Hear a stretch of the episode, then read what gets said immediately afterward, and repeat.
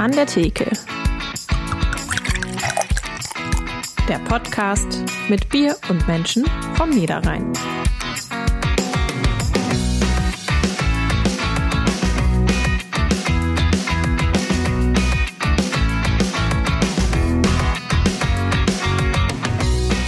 Wie fühlt es sich an, eine 50-jährige politische Karriere zu beenden? Wir blicken zurück, aber auch nach vorne mit der ehemaligen Bundesumweltministerin Barbara Hendricks.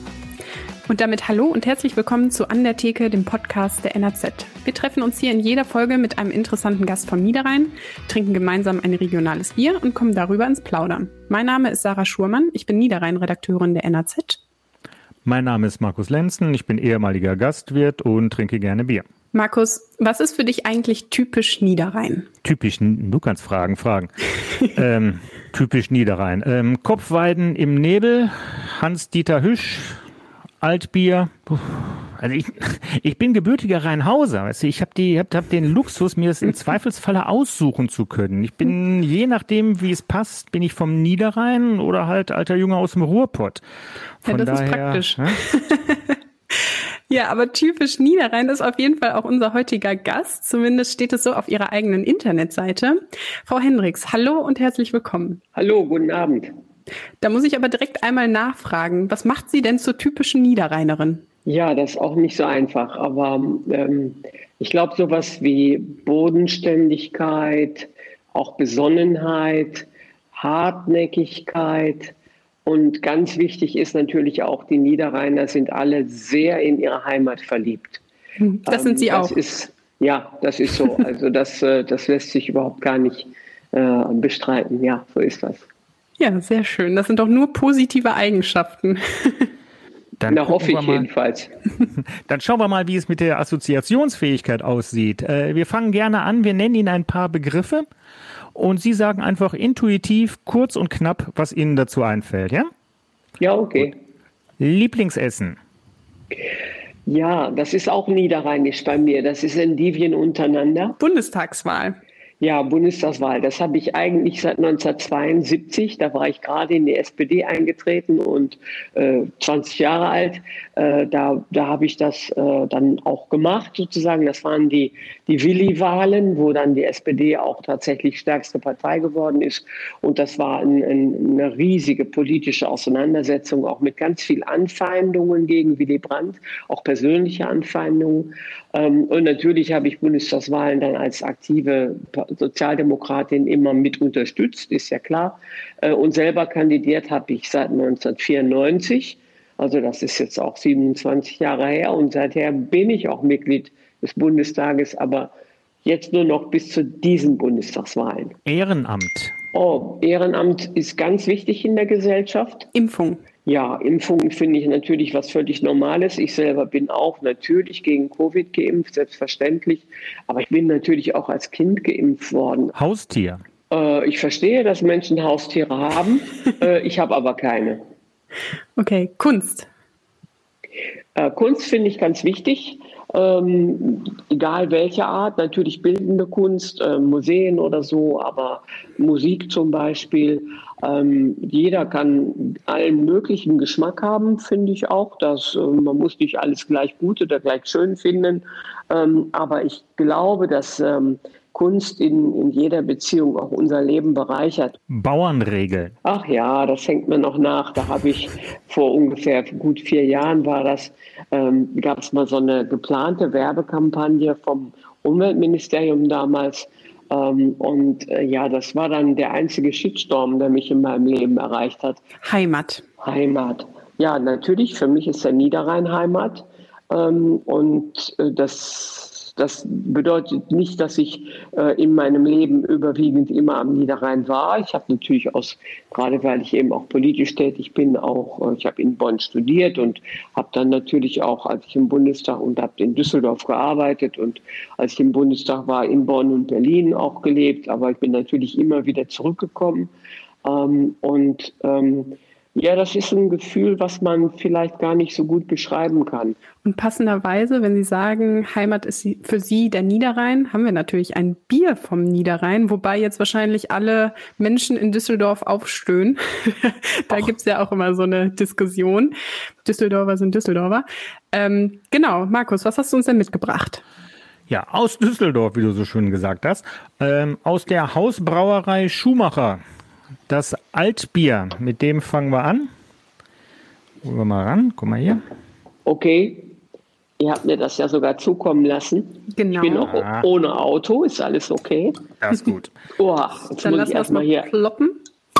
Genau, versuchen wir mal. Während ihr schon mal einschenkt, die Hausbrauerei Schumacher, gegründet 1838, hat der Bierbrauer Johannes Matthias Schumacher eine bereits bestehende Brauerei mit Namen Im Sonnenaufgang an der Zitadellstraße 12 in Düsseldorf übernommen und dort angefangen, sein Bier zu brauen. Unter seinem Nachfolger Ferdinand Schumacher I. fand dann 1871 der Umzug zur Oststraße 123 in Düsseldorf statt, wo bis heute das Stammhaus der Brauerei steht. Seit 1955 hat dort die Leitung die Familie Schnitzler-Ungermann. So, zwei hübsche Daten noch, ganz wichtig in der Chronik der Brauerei ist einmal, seit 1976 ist Schumacher die erste Hausbrauerei, die auf der großen Düsseldorfer Kirmes ausschenken darf. Und seit 2019 wird bei allen Spielen von Fortuna Düsseldorf in Düsseldorf das Schumacher Alt ausgeschenkt. Mhm. So, und jetzt schauen wir mal, was wir haben. Obergäriges Bier, relativ hell für ein Altbier, wie ich finde. Wir haben schon eigentlich eher einen sehr dunklen Bernsteinton als einen Braunton. Stimmt. Ja. Ne? Ja, stimmt. Gut beschrieben. Ein dunkler Bernsteinton, ja. Dann stoßen wir mal an. Und dann würde ich sagen, einmal zum Wohl. Prost. Zum Wohl.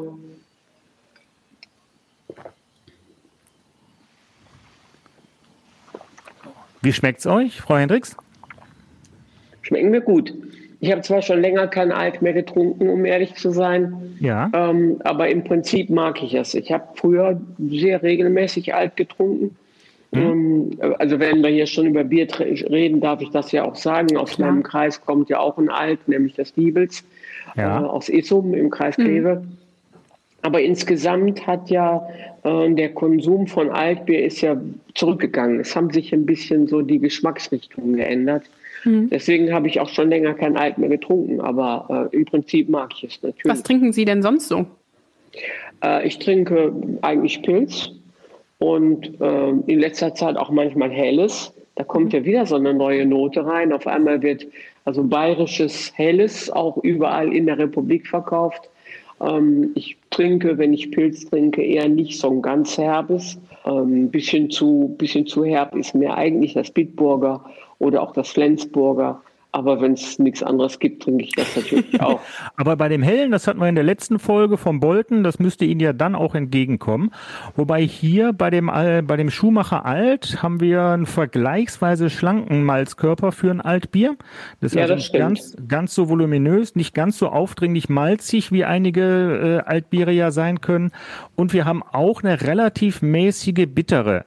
Hier wird ausschließlich deutscher Hopfen verwendet von Schumacher in diesem Bier, und zwar aus der Hallertau und aus Tettnang, das heißt im Süden Deutschland, aus unseren großen Hopfenanbaugebieten. Insgesamt sorgt das für eine große Süffigkeit, auch hier gerne im Außenausschank, gerne im Biergarten, jetzt im leider ausgehenden Sommer immer noch schnell bei Schumacher vorbei, noch die Chance nutzen, dort im Biergarten einen Schumacher zu trinken. Ja, so können wir ja dann mal ins Gespräch starten, so ein bisschen einen Blick zurückwagen, Frau Hendricks. Und zwar wollten Sie ja mal Lehrerin werden. Zumindest haben Sie Geschichte und Sozialwissenschaften auf Lehramt studiert, zeitweise auch schon als Aushilfslehrerin gearbeitet. Wieso haben Sie sich dann doch für die Politik entschieden? Naja, ich habe mich ja nicht unmittelbar für die Politik entschieden, aber in der Tat, ich habe Staatsexamen gemacht für das Lehramt an Gymnasien. Also heute würde man sagen für Sekt 2 und in den Fächern Geschichte und Sozialwissenschaften. Und ja, habe als Aushilfslehrerin gearbeitet, auch um zu prüfen, ob ich das denn wohl wirklich will. Also Hintergrund, dass ich das Staatsexamen gemacht habe, war auch, dass man, als wenn man Geistes- oder Sozialwissenschaftlerin ist, hat man ja nicht so viele Berufsmöglichkeiten. Und das hatte so einen Sicherheitsaspekt. Ja? Wenn ich denn nichts anderes finde, dann kann ich doch auf jeden Fall im Gymnasium unterrichten. So, das war so der Hintergrund dieses Examens. Und mir war schon klar, dass ich was anderes versuchen würde, wenn ich nicht unbedingt in den Schuldienst gehen wollte. Und das ist mir ja dann auch gelungen. Ich bin dann natürlich nicht hauptberuflich in die Politik gegangen, aber ich habe einigermaßen politiknah gearbeitet, zum Beispiel ziemlich politiknah in der SPD-Bundestagsfraktion, in der Pressestelle. Das war meine erste Ganztagsstelle, die ich hatte, mit 26 Jahren. Da war ich noch mit meiner Promotion beschäftigt, aber da habe ich dann schon ganztags gearbeitet. Und dann war ich 3 Jahre ungefähr. Und danach war ich viele Jahre im nordrhein-westfälischen Finanzministerium, habe da auch Presse- und Öffentlichkeitsarbeit gemacht. Das ist natürlich auch politiknah, aber da war ich trotzdem nicht Politikerin, jedenfalls nicht hauptberuflich. Da habe ich aber schon ehrenamtlich in der Politik gearbeitet. Aber erfolgreich durchaus. 2013 bis 2018 waren Sie Bundesumweltministerin und haben als solche das Pariser Klimaschutzabkommen mit ausgehandelt und unterzeichnet. Da sollen Sie beim Abschluss sogar Tränen in den Augen gehabt haben. Stimmt das? Ist Ihnen das so nahe gegangen damals? Ja, das ist so. Das konnte man wohl offenbar im deutschen Fernsehen sehen. Ich selber habe es ja nicht gesehen, aber viele Menschen haben das wahrgenommen. Das waren aber mehr so, ich sag mal, Tränen der Freude oder der Erleichterung, weil das hatte ja einen ganz, ganz langen Vorlauf von vielen Jahren. Das war in Kopenhagen, da kamen Barack Obama und Angela Merkel und eigentlich fährt Barack Obama nur irgendwo hin, oder ein amerikanischer Präsident, sag ich mal, fährt nur irgendwo hin, wenn er mit einem guten Ergebnis wieder nach Hause fahren kann. Ist ihm aber auch nicht gelungen, ist also in Kopenhagen leider noch nicht mehrheitsfähig gewesen, was dort vorbereitet war. Und dass das dann 6 Jahre später, 2015, in Paris gelungen ist, das hat natürlich all denjenigen, die schon viele Jahre an dem Thema gearbeitet hatten, das war ein richtiger Durchbruch. Und es waren also in der Tat, wenn ich da Tränen in den Augen hatte, dann wegen Freude und Erleichterung. Sie müssen auch wissen, dass ich habe da am Schluss 14 Tage mitverhandelt, wie die anderen Ministerinnen und Minister auch. Und das ging immer von morgens früh bis nachts um 3 oder so. Wir waren auch einfach kaputt. Wir waren auch auf. Nach 14 Tagen kann ich mir gut vorstellen. Das ist ja ein Verhandlungsmarathon. Da macht man sich so als Außenstehender, glaube ich, gar keinen Begriff von. Nee, das stimmt. Also diese internationalen Konferenzen, die sind schon sehr fordernd. Dabei muss man erklären, das wird ja gut vorbereitet. Auf der Ebene der Beamtinnen und Beamten und Wissenschaftler und so wird so ein Abkommen sehr lange vorbereitet. Und es wird auch schon ein Text entworfen. Dieser Text wird schon international abgestimmt. Ja. Und dann gibt es aber in dem Text sogenannte eckige Klammern. Und in den eckigen Klammern, da stehen Dinge, die noch nicht geeinigt sind. Ja, also und da können ganz unterschiedliche Punkte stehen. Der eine schreibt in die eckige Klammer genau das Gegenteil von dem, was der andere in die eckige Klammer schreibt. Und da kann es um Einzelformulierungen gerungen werden. Also natürlich die UNO-Sprachen sind mehrere UNO-Sprachen. Deutsch gehört nicht dazu. Meistens wird aber auf Englisch verhandelt. Und dann zum Beispiel so eine Formulierung wie should oder shall, also sollte oder wird, ist ein Riesenunterschied. Da kann man sich stundenlang drüber streiten und es ist ja auch inhaltlich ein riesiger Unterschied. Ja. Ja, es war einfach ein großer, großer Schritt persönlich für Sie, aber auch natürlich für den Klimaschutz. Jetzt hat aber erst kürzlich der Weltklimarat vor einer deutlich rascheren globalen Erwärmung gewarnt, als bislang angenommen. Und Sie haben es gerade auch schon erwähnt, erst im Juli hat uns das Hochwasser noch einmal gezeigt, welche verheerenden Folgen der Klimawandel hat. War das Klimaschutzabkommen von 2015 also nicht radikal genug? Hätte man noch mehr fordern müssen? Nein, das ist schon radikal genug. Es muss nur in die Umsetzung kommen. Und das ist noch nicht in allen Ländern tatsächlich in die richtige Umsetzung gekommen. Auch in Deutschland sind ja zum Beispiel die Aktivistinnen und Aktivisten von Fridays for Future der Auffassung, dass nicht alles schnell genug geht. Ja? Aber wir sind in Deutschland, da bin ich schon sehr, sehr zuversichtlich auf dem richtigen Weg. Dass das jungen Menschen nicht schnell genug geht, kann ich verstehen. Aber man muss natürlich auch, man muss halt alle mitnehmen, alle Menschen, und das muss auch die Wirtschaft sozusagen damit umgehen können und die öffentliche Hand und so. Und dass man radikalere Forderungen stellt, finde ich ganz in Ordnung, aber es muss eben auch klappen. So, und das Pariser Klimaschutzabkommen, ist erstmal nur eine Laufzeit bis 2030. Aber jeder weiß, dass es danach verlängert werden muss. Das muss vorher natürlich schon verlängert werden, damit es länger wirkt. Was aber Gegenstand des Pariser Klimaschutzabkommens ist, ist, dass jedes Land das tun muss, was es kann. Also was es sowohl technologisch kann und was es aber auch finanziell kann. Also immer das Allerbeste geben. Und dieses Beste muss auch noch immer besser werden. Wir dürfen niemals schlechter werden, sondern wir müssen alle immer besser werden.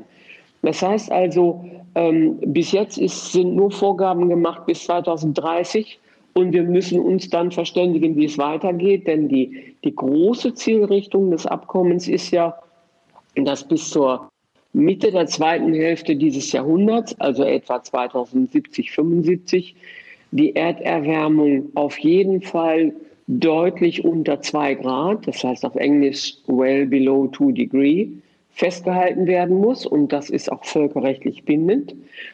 Und dass wir uns aber alle anstrengen sollen und müssen, dass es besser bei 1,5 Grad festgehalten wird. Also nicht über 1,5 Grad die Erderwärmung steigt, immer im Verhältnis zur vorindustriellen Zeit, also vor etwa 180 Jahren so ungefähr. Wir haben aber schon jetzt eine Erderwärmung von 1,1 Grad im Verhältnis zur vorindustriellen Zeit. Das heißt, die Herausforderungen sind riesig. Sie sind insbesondere natürlich groß bei denjenigen, die so wie wir eine industrielle Wirtschaftsweise haben und die auch wohlhabend sind, also viele Autos fahren und so. Aber ganz klar, es gibt Länder, die dürfen auch noch sozusagen ein bisschen länger Zeit sich nehmen, weil sie auch erst später in diesen industriellen Prozess eingestiegen sind, wie zum Beispiel China. Also die Klimagasneutralität wollen wir in Deutschland 2045 erreichen. Die Europäische Union strebt 2050 an und China hat zugesagt, 2060 klimagasneutral zu wirtschaften. Dürfen auch etwas länger, weil die haben pro Kopf der Bevölkerung sowieso nicht so viel Verschmutzung wie zum Beispiel die USA oder Australien oder so. Und deswegen, ja, es war immer einer der großen Streitpunkte von den Ländern des Südens, den sogenannten Entwicklungsländern auch. Ihr da im Norden, ihr habt all die Jahre verschmutzt, ihr habt eure Industrie entwickelt. Und jetzt wollt ihr uns alle Chancen nehmen, wir dürfen jetzt nichts mehr. Ihr seid es aber doch schuld. Und im Prinzip haben die ja nicht ganz Unrecht. Sie haben es gerade schon angedeutet. Sie haben durchaus Verständnis dafür, dass die jungen Leute verärgert sind. Also diese Fridays for Future Aktionen und dafür für das Klima auf die Straße gehen, weil es denen halt nicht schnell genug ist und die ja auch befeuert von quasi aus sich selber heraus die Dringlichkeit einfach sehen. Ja. Ich habe wirklich großes Verständnis dafür.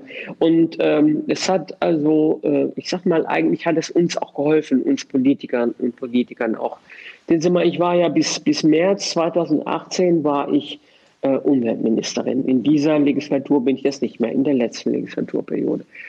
Und das gesellschaftliche Klima zugunsten von mehr Klimaschutz, also die Tatsache, dass die Bürgerinnen und Bürger in Deutschland da mittlerweile auch noch wieder ganz anders drüber nachdenken, das ist nach meinem Dafürhalten in 2 Dingen begründet, nämlich zum einen der Bewegung von Fridays for Future, die aber ja auch wirklich erst nach dem Sommer 2018 angefangen hat. Da hat Greta Thunberg nach den Ferien gesagt, ich mache jetzt Schulstreik. Das war wirklich so ziemlich genau jetzt vor 3 Jahren. Länger ist es noch nicht her.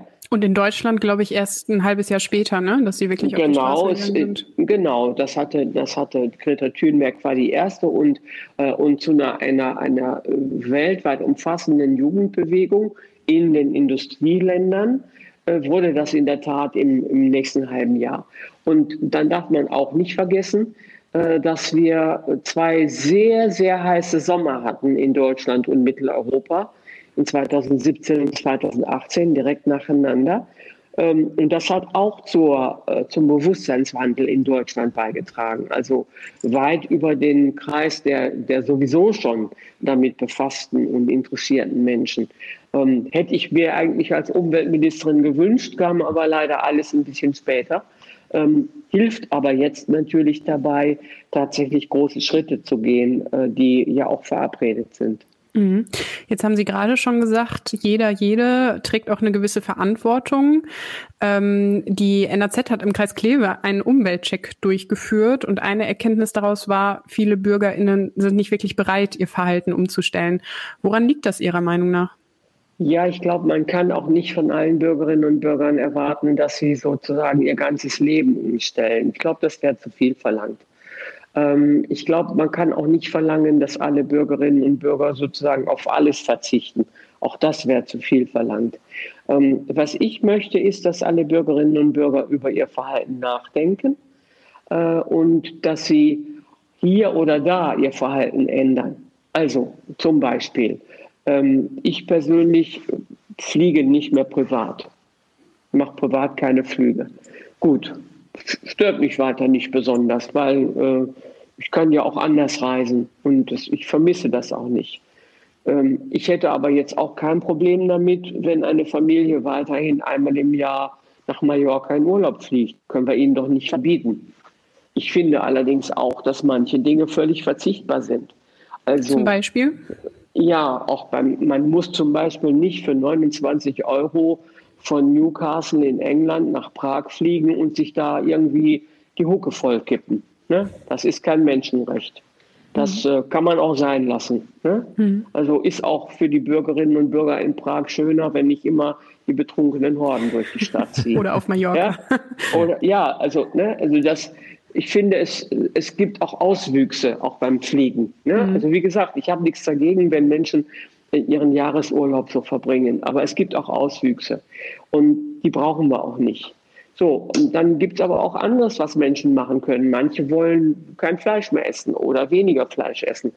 Andere überlegen sich, ach, ich könnte doch mir eigentlich auch ein Pedelec zulegen und meine 12 Kilometer zur Arbeit, die brauche ich auch nicht mehr mit dem Auto zu fahren. Machen ja auch schon viele. Also es gibt viele solche Möglichkeiten, die die Menschen für sich entscheiden können. Und ich finde eigentlich, das muss ja auch gar kein Verzicht sein. Also wenn man sich entscheidet, wenn man halt ein Pendler ist, der nur 12 Kilometer hat, und das ist übrigens die Zahl, die im Schnitt in der Bundesrepublik Deutschland ist, ne? Also im Schnitt pendeln die Leute nicht mehr als 12 Kilometer. Das heißt, es gibt also auch viele, die pendeln 6 Kilometer oder so.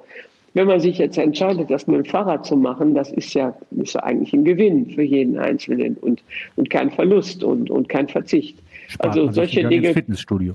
Ja, solche Dinge kann man doch machen und hilft trotzdem der Umwelt. Wir hatten vorhin das schon angesprochen, die Aktion 2017 mit den Bauernregeln, diese Plakatkampagne, die Sie in Angriff genommen hatten. Ich nenne hier nur mal ein paar Beispiele für Leute, die es vielleicht nicht kennen. Zum Beispiel: Steht das Schwein auf einem Bein, ist der Schweinestall zu klein.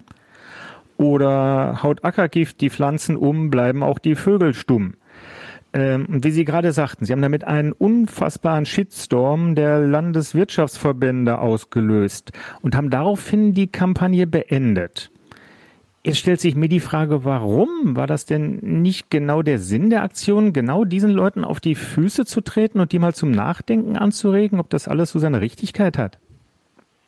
Nein, es ging nicht darum, irgendwie den Landwirten auf die Füße zu treten. Das war nicht der Punkt. Sondern eigentlich sollte die Kampagne gemacht werden, weil in Brüssel die Debatte über die zukünftige Agrarpolitik anfing. Und das sollte eigentlich die politische Debatte befruchten. Es war aber total missverstanden worden von insbesondere von den landwirtschaftlichen Verbänden. Und die haben natürlich dann auch ihre Mitglieder beeinflusst. Also ich habe Shitstorms bekommen, die waren ungefähr von irgendjemand vorformuliert. Ja? Also wenn man immer dieselben Formulierungen bekommt, dann weiß man natürlich, da hat irgendjemand dahinter gesteckt und hat gesagt, schick das doch mal an die blöde Hendricks da und die soll jetzt mal ganz viel Zunder kriegen. Es war eben nicht so gedacht, irgendjemandem auf die Füße zu treten oder Landwirte zu ärgern. Und das war auch der Grund, warum wir dann die Kampagne nicht fortgeführt haben. Ich fand im Prinzip, war das klug und war auch nicht böse, finde ich. Aber es konnte nicht mehr durchdringen, weil es so aufgeladen war. Was mich wirklich am meisten geärgert hat, war der Vorwurf, der gegen mich erhoben wurde. Ich sei es schuld, wenn in der Schule die Bauernkinder gemobbt werden. Dafür sei ich verantwortlich. Und das ist übrigens, das ist mir später dann aufgefallen, von da hatte ich das zum ersten Mal als Vorwurf gehört, der wurde gegen mich gewandt. Ja. Ich sei das also schuld, Bauernkinder würden gemobbt und das sei ich schuld. Seither allerdings ist das ein stereotyper Vorwurf, der aus Kreisen von landwirtschaftlichen Verbänden erhoben wird. Immer dann, wenn irgendjemand Kritik an der landwirtschaftlichen Produktionsweise führt. Also das ist, wird seither immer wieder verwandt. Vielleicht war es bei mir auch nicht zum ersten Mal. Ich kannte nur den Vorwurf vorher nicht. Und das finde ich aber nicht okay. Ja? Also dass Kinder von Landwirten sozusagen instrumentalisiert werden in der politischen Debatte, das halte ich wirklich für falsch. So, wir kommen jetzt zu unserem Bierdeckel-Quiz. Das Bierdeckel-Quiz mit Fragen, die auf einen Bierdeckel passen. Und zwar stelle ich 3 Fragen, zu denen ich jeweils auch 3 Antwortmöglichkeiten vorgebe. Und wer die Antwort weiß, ruft sie einfach schnell rein. Zuerst testen wir mal Ihr Niederrhein-Wissen. Und deshalb lautet die erste Frage, wo am Niederrhein steht die Himmelstreppe? Ist es A in Wesel, B in Rees oder C in Neukirchen-Flühen? In Neukirchen-Flühen. Das ist richtig, die führt auf den Dongberg, auf die Abraumhalde hoch. Auf der Halde Norddeutschland, genau, zählt 359 Stufen und man hat da einen sehr schönen Blick über den Niederrhein und das Ruhrgebiet. Ja, bei der zweiten Frage geht's wieder ums Bier. Aus nur welchen 4 Zutaten darf nach dem Reinheitsgebot ein Bier bestehen? Ist es A... Ja, da muss man jetzt gut zuhören. Wasser, Malz, Hopfen und Gerste. B, Wasser, Malz, Hopfen und Hefe. Oder C, Wasser, Malz, Hopfen und Hafer. A. Sie sagen A, Markus? B. Ja. Weil Malz und Gerste ist das Gleiche in dem, also aus Malz macht man aus Gerste. Ja. Stimmt. Der Unterschied war Hefe muss auch mit rein. Ja, genau, das darf nicht Bier heißen.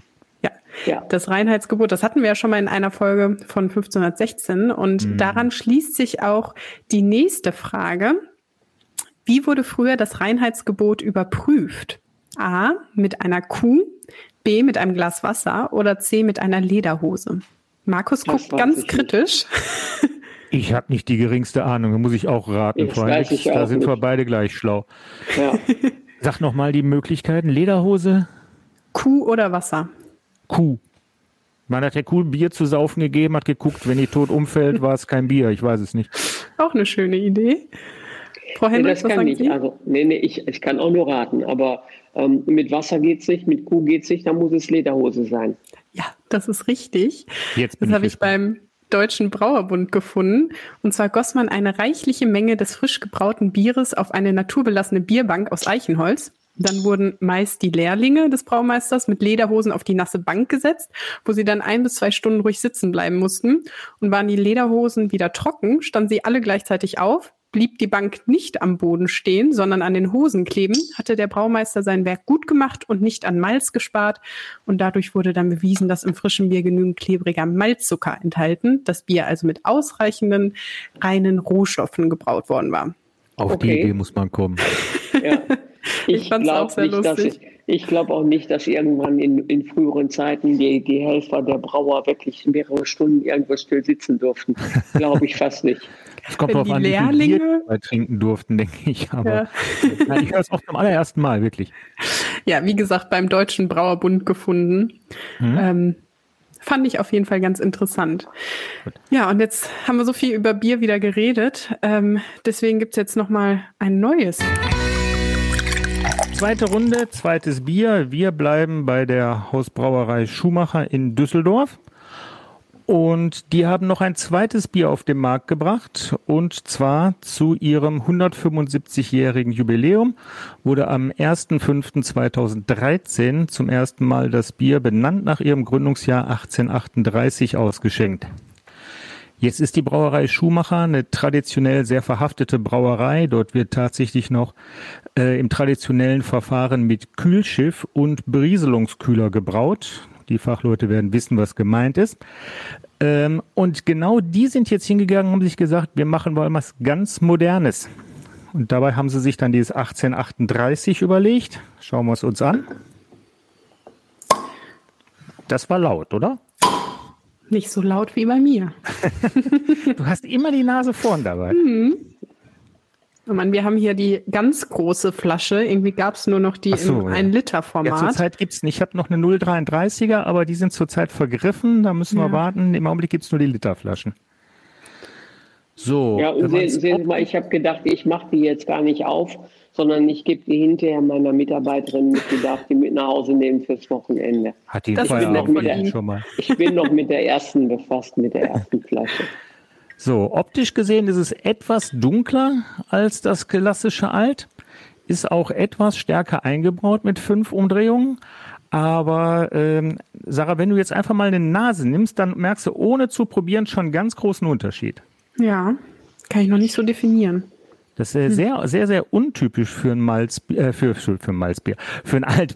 Hast du hier tatsächlich ein Fruchtaromen, du hast leichten Zitrus über dem Malz. Ja, aber da ist irgendwas anderes noch, oder? Dann es sollte noch mehr sein, aber das wird vom Malz überdeckt. Nein, okay. Hier ist tatsächlich kalt gehopft worden. Das hatten wir schon mal bei dem Geilingsbier. Das beim Brauprozess wird der Hopfen ausgekocht, damit die Bitterstoffe ins Bier übergehen. Dabei gehen die ätherischen Öle leider verloren. Und dann ist man irgendwann dazu übergegangen, mit sogenanntem Aromahopfen, sobald die ganze Würze abgekühlt ist, nochmal Hopfen dabei zu geben, um halt diese ätherischen Öle aus dem Hopfen auszulösen und ins Bier übergehen zu lassen. Jetzt hatten wir vorhin bei dem klassischen Alt, Hallertauer deutschen Hopfen. Hier sind 2 Klassiker der Craft-Bier-Szene eingesetzt worden. Für die Fachleute draußen einmal Cascade und einmal Galaxy. Das ist ein amerikanischer bzw. australischer Aromahopfen, der hier zugesetzt wurde. Sehr, sehr ungewöhnlich für ein Altbier. Ich finde das großartig. Also man riecht tatsächlich diese Zitrusaromen. Beide Hopfensorten machen eigentlich auch noch Maracuja und Pfirsich. Das geht hier im Malz ein bisschen unter. Aber wenn du es jetzt mal probierst...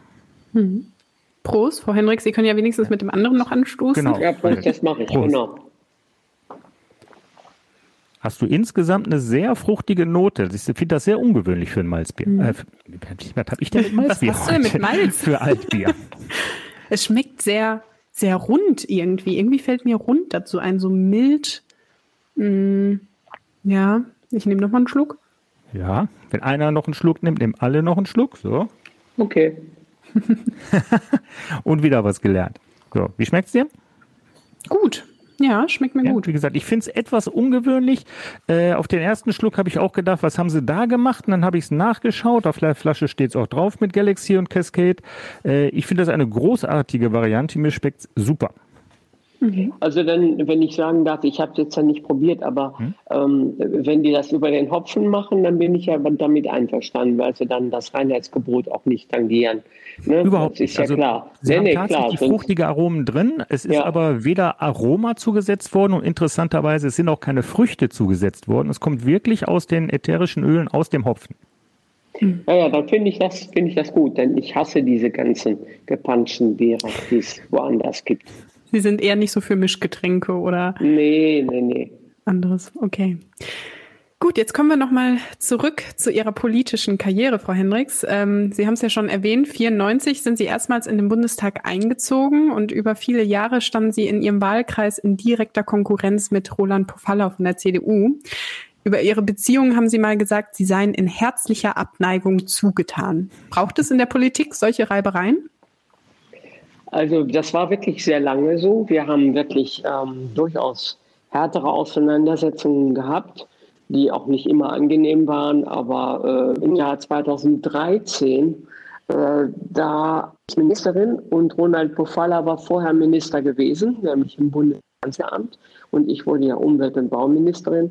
Und Roland Pofalla hatte dann nach der Bundestagswahl 2013 beschlossen, dass er seine politische Tätigkeit zugunsten eines Vorstandspostens bei der DB, bei der Deutschen Bahn AG, beenden wollte und hat darauf verzichtet, erneut Minister zu werden, was er sonst geworden wäre. Und ab Ende 2013, wo er dann zwar noch ein Jahr lang noch Mitglied des Bundestages war und dann aber in den Vorstand der Deutschen Bahn ging, haben wir ein wirklich gutes kollegiales Verhältnis miteinander gehabt. Sehr offen miteinander kommuniziert. Wir duzen uns auch seither, was wir vorher nie getan hatten. Er hat mich zu seiner Hochzeit eingeladen, wo ich aber nicht konnte. Aber das war mitten im Sommer, da war ich verreist. Aber das wurde ganz anders und ich war auch gern dazu bereit, weil man muss ja keine Feindschaften pflegen, wenn es nicht nötig ist. Und das finde ich auch wirklich gut. Also mittlerweile haben wir ein wirklich gutes kollegiales Verhältnis miteinander. Und es war, so lange wie wir unmittelbare Konkurrenten waren, manchmal durchaus nicht so ganz einfach, um es mal vorsichtig zu sagen. Ja, es ist aber auch schön, wenn man das trennen kann, das doch etwas privatere Verhältnis und das, ich sage jetzt mal, das berufliche. Allerdings der Ton im Bundestag ist noch rauer geworden, seit die AfD mit dabei ist. Sie haben im vergangenen Jahr in einer beeindruckenden Rede kritisiert, wie Mitglieder der AfD mit Frauen umgehen und dort auch gesagt, wir wissen, dass in ihren Reihen Nazis sind. Wie groß ist Ihre Sorge um den freiheitlich-demokratischen Rechtsstaat? Die AfD hat die ganze Atmosphäre im Deutschen Bundestag geändert. Ich vermute, dass es in den Landtagen auch so ist. Hier oder da liest man ja auch davon. Es gibt ja häufig auch Auseinandersetzungen in den Landtagen. Es ist einfach so, dass von den AfD-Abgeordneten sich einige, nicht alle, aber einige sich einfach daneben benehmen, also Ausdrücke wählen, die man einfach nicht nimmt, um irgendwie ein Gegenüber sozusagen zu bezeichnen. Und dass man andere Umgangsformen braucht, als wenn man sich, weiß ich, am Rande von irgendeinem Sportereignis oder so in die Haare gerät. Das, finde ich, ist auch nochmal eigentlich korrekt. Ja? Und man kann sich eben nicht überall gleich verhalten. Man soll sich überall anständig verhalten, aber wenn man sich schon nicht anständig verhält, dann wenigstens nicht überall, muss man sozusagen. Und das hat sich schon geändert. Also da sind wirklich Frauenfeinde dabei und manche nehmen auch wirklich unflätige Bemerkungen oder räkeln sich so rum, so im Sinne von, was ihr da macht, interessiert mich doch alles nicht und so. Also alles so, auch Körpersprache, die Verachtung zum Ausdruck bringen will im Parlament. Das kannten wir bis dahin nicht. Ich habe mir die Rede auch nochmal angeguckt. Das war aber auch ja beeindruckend, wie ruhig sie geblieben sind. Also es hat natürlich viele Proteste hervorgerufen, ihre Rede. Haben Sie über die Jahre auch einfach diese Ruhe gelernt oder kommt da wieder das typisch Niederrheinische durch? Ja, ich glaube schon, dass ich das über die Jahre auch gelernt habe. Das ist schon ganz wichtig. Ob das typisch niederrheinisch ist an der Stelle, weiß ich nicht. Ich war früher natürlich auch mehr nervös oder so. Aber eine solche Rede, die rede ich dann auch frei. Da mache ich mir nicht vielleicht eine Notiz oder so, damit ich das nicht vergesse. Aber ich formuliere die Rede nicht aus, sondern ich denke vorher drüber nach. Und bei der Rede war es so, dass ich erst einen Tag vorher wusste, dass ich reden sollte. Ich wollte gerne, hatte darum gebeten bei meinem parlamentarischen Geschäftsführer, dass ich gerne reden würde. Und dann hat er gesagt, ja, ist gut. Und dann habe ich einfach drüber nachgedacht. Und ja, ich bin ganz froh, dass ich ruhig geblieben bin. Wir hatten dann eine Woche später war es dann so, dass die AfD ihren Parteitag bei uns am Niederrhein abgehalten hat. In Kalkar? Genau, in Kalkar, in diesem Freizeitpark. Und da gab es Demonstrationen dagegen und auch da habe ich dann gesprochen. Das war genau in derselben Zeit, im November oder so vorigen Jahres, habe ich auch frei gesprochen. Und Das ist dann so. Wenn man so viel Erfahrung hat wie ich, dann kann man das irgendwann. Dann verfertigt man auch seine Gedanken beim Reden. Sehr bewundernswert auf jeden Fall. Jetzt haben wir ganz viel über Bundesthemen gesprochen, aber Sie waren ja auch immer für den Niederrhein, insbesondere natürlich für den Kreis Kleve zuständig. Was waren denn hier so Ihre größten Erfolge? Worauf sind Sie besonders stolz? Ach, wir haben im Kreis Kleve natürlich in dieser langen Zeit durchaus eine Menge von Highlights auch. Also der Kreis Kleve hat sich wirklich wie viele Regionen unseres Landes sehr gut entwickelt. Und ich war auch schon, bevor ich Bundestagsabgeordnete wurde, ja aktive Sozialdemokratin, war auch schon mal im Kreistag und so. Also ich habe zum Beispiel schon daran mitgewirkt, dass eine Finanzierung für das Museum Schloss Moyland oder für das Museum Kurhaus Kleve in die Wege geleitet wurde. Und das ist ja jetzt schon fast 25 Jahre her. Also da war ich noch gar nicht Abgeordnete. Also das war schon, die Entscheidungen fielen vorher und eröffnet wurden beide Museen 1997. Was ich jetzt ganz aktuell zusammen mit dem Kollegen, auch von der CDU, dem Kollegen Kuhnhoff, habe durchsetzen können, ist tatsächlich eine Optimierung im Rahmen der Möglichkeiten unserer Eisenbahnlinie hier, der linksrheinischen Eisenbahnlinie, was wir, Kollege Pofalla und ich, schon vorher in die Wege geleitet hatten, war, wie ist das mit der Betuwe-Linie, also mit der rechtsrheinischen Eisenbahnlinie, wo der ganze Güterverkehr durchgeht. Da haben wir es durchgesetzt, dass wir da auch ein drittes Gleis überhaupt errichtet werden, und damit das einmal ordentlich fließt, und zum anderen war das die Voraussetzung dafür, dass dann überhaupt Schallschutz errichtet wird. Diese ganze Betuwe-Linie begleitet mich seit 1992. Also da war ich noch nicht Abgeordneter, aber seit 1992, und wir haben immer nach und nach alles durchgesetzt. Das dauerte also erstmal durchsetzen, dass es ein drittes Gleis gibt, und dann auch den Schallschutz, und dann durchsetzen, dass die Kommunen kein Geld für die Über- oder Unterführungen bezahlen müssen, die in ihren Städten liegen und so. Das war ewiges Bohren dicker Bretter. Das haben wirklich, also die großen Infrastrukturprojekte haben wir immer zusammen gemacht, obwohl wir uns nicht immer so gut verstanden haben, aber das haben Kollege Pofalla und ich auch immer zusammen gemacht.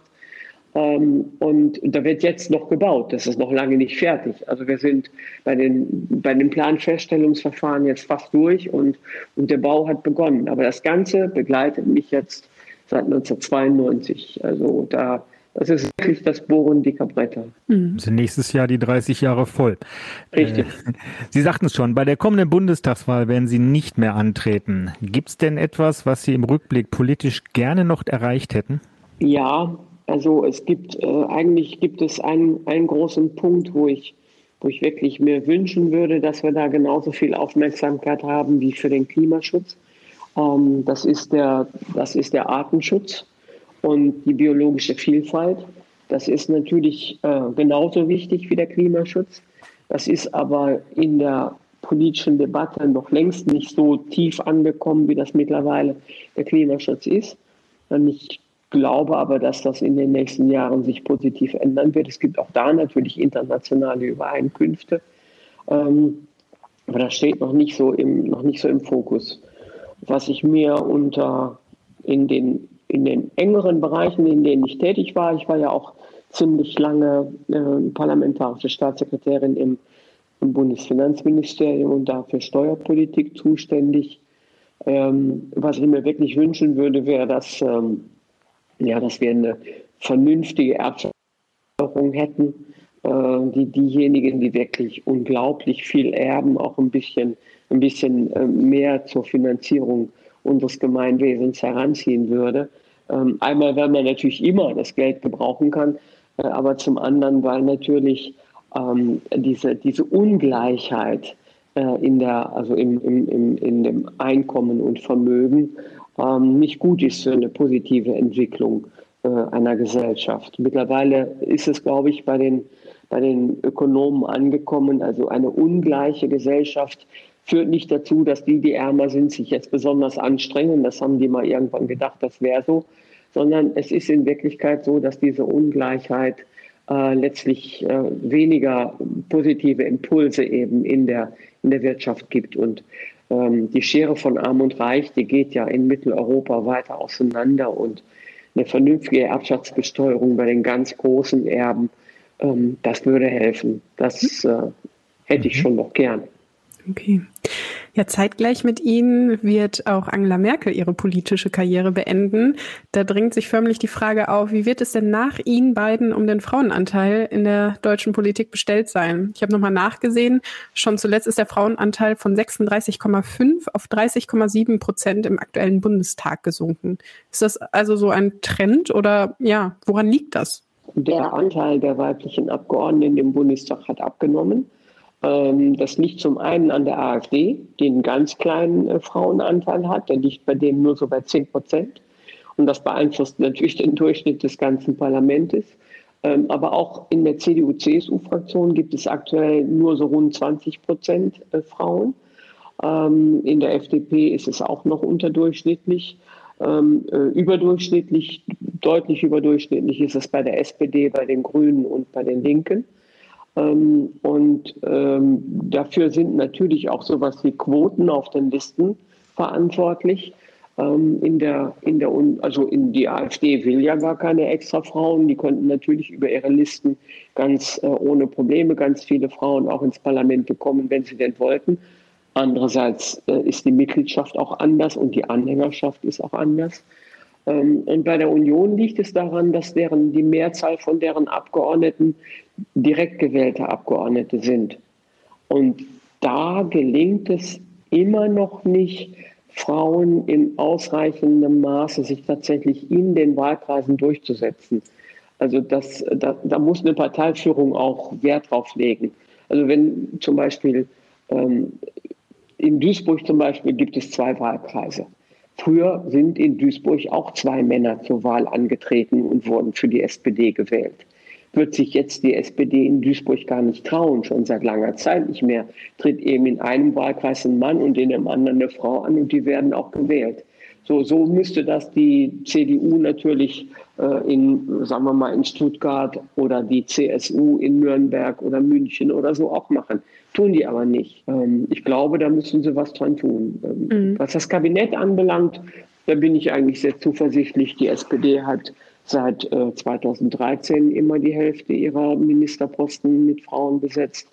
Die Union hat angekündigt, dass sie es jetzt tun will, was sie bisher nicht getan hat. Und da bin ich mal gespannt. Aber wie die Mitgliedschaft hinterher aussieht, weiß ich noch nicht, weil es ist immer noch in den Wahlkreisen, wir sind gerade bei den konservativen Parteien, auch bei der FDP, viel, viel weniger Frauen. Aber die FDP kann das natürlich über die Liste regeln, weil die sowieso in den Wahlkreisen ja normalerweise nicht gewinnen. Würden Sie denn sagen, dass Sie schon so eine Art Vorbild oder auch Türöffnerin für Frauen in der Politik waren? Mit anderen. Ich alleine sicher nicht. Aber ich habe den Film noch nicht gesehen. Es gibt ja einen neuen Film, der heißt Die Unbeugsamen, über Frauen in der Politik, in der Bundesrepublik Deutschland, also schon in der Bonner Republik, also in der alten Bundesrepublik. Einige davon kenne ich natürlich persönlich. Die sind aber alle schon vor mir gewesen, also älter als ich, nicht sehr viel älter. Manche sind so 8 Jahre älter, manche sind aber auch fast 20 Jahre älter als ich. Und die haben eigentlich schon Vorarbeiten geleistet, das kann man nicht anders sagen. Und die SPD hatte, das darf man nicht vergessen, für sich schon im Jahr 1988 eine Quote eingerichtet als Parteistatut. War damals sehr umstritten, ist aber durchgekommen. Und seither werden eben Abgeordnete auf den Listen sozusagen abwechselnd Frauen und Männer gesetzt. Das ist übrigens auch der Grund, warum ich seit 1994 ununterbrochen im Bundestag war. Ich habe diesen Wahlkreis niemals direkt gewinnen können, hatte aber immer einen sogenannten guten Listenplatz, weil Frauen eben wegen der SPD-internen Quote auf jeden Fall vorkommen mussten. Und ich sage mal, wenn es das nicht gegeben hätte, hätte ich möglicherweise meine Fähigkeiten niemals unter Beweis stellen können. Weil hier im Kreis Kleve bin ich ja nie direkt gewählt worden. So. Und insofern bin ich durchaus eine Quotenfrau, aber finde ich nicht schlimm, sondern es hat die Chance gegeben, auf die Weise zu sagen und zu zeigen, was ich kann. Wir gucken noch ein bisschen nach vorne. Zum Zeitpunkt dieser Aufnahme ist es noch circa ein Monat bis zur nächsten Bundestagswahl. Was glauben Sie, wie wird es für Ihre Partei ausgehen? Bei der letzten Wahl haben Sie ja quasi Ihr historisch schlechtestes Ergebnis eingefahren. Im Augenblick sieht es ganz gut aus, oder? Also wir sind auf einem ganz guten Weg und ich weiß ja, dass wir jetzt über lange Zeit immer so festgefahrene oder einbetonierte Umfragezahlen von 14-15% hatten. Aber auch zu der Zeit habe ich immer gesagt, dass es uns gelingt, zur Bundestagswahl die Grünen noch zu überholen. Also mindestens in Anführungszeichen zweiter Sieger zu sein und nicht hinter Union und Grünen zu landen. Das haben mir doch vor 6 Wochen die Menschen kaum abnehmen wollen. Aber mittlerweile deutet es sich ja in den Umfragen auch so an. Und ich glaube auch, dass es sich festigt. Und ich glaube auch, dass wir eine gute Chance haben, mit Olaf Scholz die Regierung anzuführen. Ja, wir sind gespannt. Sie werden dann nicht mehr antreten, das haben wir ja schon erwähnt. Wie geht es Ihnen denn jetzt so kurz vor dem Ende Ihrer Karriere? Haben Sie schon ein paar Pläne geschmiedet, was Sie in der Zeit danach machen werden? Ja, ich habe einige Punkte, die ich auch schon begonnen habe, seit ich nicht mehr Ministerin bin. Und ich wusste ja auch, dass ich nicht nochmal kandidieren würde. Deswegen habe ich schon einige Ehrenämter angenommen, die ich auch in Zukunft machen werde. Ich bin zum Beispiel im Aufsichtsrat der katholischen Kliniken hier im Kreis Kleve. Jetzt müssen Sie nicht denken, da kriegt man 100.000 Euro für oder so. Ich mache aber auch Dinge, die mit meiner früheren Tätigkeit zu tun hatten. Ich bin zum Beispiel im Stiftungsrat der Deutschen Stiftung Denkmalschutz. Ich bin aktiv im Zentralkomitee der Katholiken und da leite ich den Sachbereich nachhaltige Entwicklung und globale Verantwortung. Also ich mache so Sachen, wo ich meine Erfahrungen und auch Fähigkeiten einbringen kann. Ich bin partout kein praktischer Mensch. Also deswegen kann ich jetzt nicht irgendwie anfangen, keine Ahnung. Zu töpfern. Oder irgendwie so Dinge zu tun, die andere Menschen einfach besser können als ich. Ich finde zum Beispiel die Arbeit der Tafeln ganz wichtig. Aber es wird irgendwie nicht zu mir passen, wenn ich jetzt auf einmal anfangen würde, Gemüse einzupacken oder so. Ich würde das schon können, aber es würde irgendwie nicht zu mir passen. Und deswegen mache ich halt Dinge, die irgendwie auch zu mir passen und wo ich halt hilfreich sein kann. Aber Ihnen wird dann nicht langweilig, da haben Sie jetzt keine Sorge? Nee, das glaube ich nicht. Ich habe das, glaube ich, alles gut vorbereitet, auch gut drüber nachgedacht. Aber andererseits kann man es natürlich trotzdem noch nicht wissen. Wie es dann wirklich wird, das weiß man natürlich noch nicht. Kehren Sie denn an den Niederrhein zurück? Ja, auf jeden Fall. Ich meine, wir werden aber unsere Wohnung in Berlin auch behalten, aber auch am Niederrhein. Ja, selbstverständlich. Okay. Ja, ich habe gehört, Sie haben einen Bootsführerschein gemacht. Deswegen werden Sie auch noch... Und Ihr Boot ist in Berlin, ne? Da müssen Sie dann das Boot liegt an der Havel. Und das ist auch schön, ja. Ja, so, mein Glas ist leer. Jetzt muss ich aber sagen, ich habe nicht den 1 Liter komplett getrunken, sondern nur ein bisschen eingeschenkt. Aber wenn mein Glas leer ist, dann endet traditionsgemäß auch unsere Folge. Frau Hendricks, danke, dass Sie bei uns heute an der Theke zu Besuch waren. Ja, gern. Also eine richtige Theke hätte ich eigentlich auch lieber gehabt. Ja, das ist halt Corona-bedingt. Ja, ich sehe das ja auch ein. Irgendwann wird das auch wieder anders sein. Genau. Genau, bei uns geht's in 2 Wochen weiter. Dann treffen wir uns mit dem Walt Disney-Zeichner Andreas Dea, der einst in Dinslaken aufgewachsen ist und mittlerweile in den USA lebt. Ich bin schon sehr gespannt, vor allem wie es mit der Zeitverschiebung und dem Biertrinken morgens in aller Frühe klappt. Frühshoppen, ole. Ja. So, wer mit uns anstoßen möchte, besorge sich von der Craft-Bier-Brauerei das Sierra Nevada Pale Ale, eine Legende im Craft Beer. Jeder, der ein bisschen was mit Craft Beer zu tun hat, dürfte jetzt mit der Zunge schnalzen. Und das sollte auch in Deutschland inzwischen problemlos zu bekommen sein. Entweder im Online-Shop oder im Craft Beer Shop in eurer Nähe solltet ihr Sierra Nevada Pale Ale problemlos kaufen können. Wem es gefallen hat, wir freuen uns über eine gute Bewertung und wenn es euch ganz doll gefallen hat, freuen wir uns natürlich noch mehr, wenn ihr den Kanal hier abonnieren würdet. Und wenn ihr uns ein direktes Feedback geben wollt oder wenn ihr Ideen für weitere Gäste habt, könnt ihr uns auch eine E-Mail schicken. Die Adresse lautet andertheke@funkemedien.de. Frau Hendricks, ganz herzlichen Dank. Das hat Spaß gemacht, war hochinformativ. Hier geht's weiter in 2 Wochen. Das war an der Theke mit Markus und Sarah. Tschüss. Tschüss. Tschö. Alles Gute. Ein Podcast der NRZ.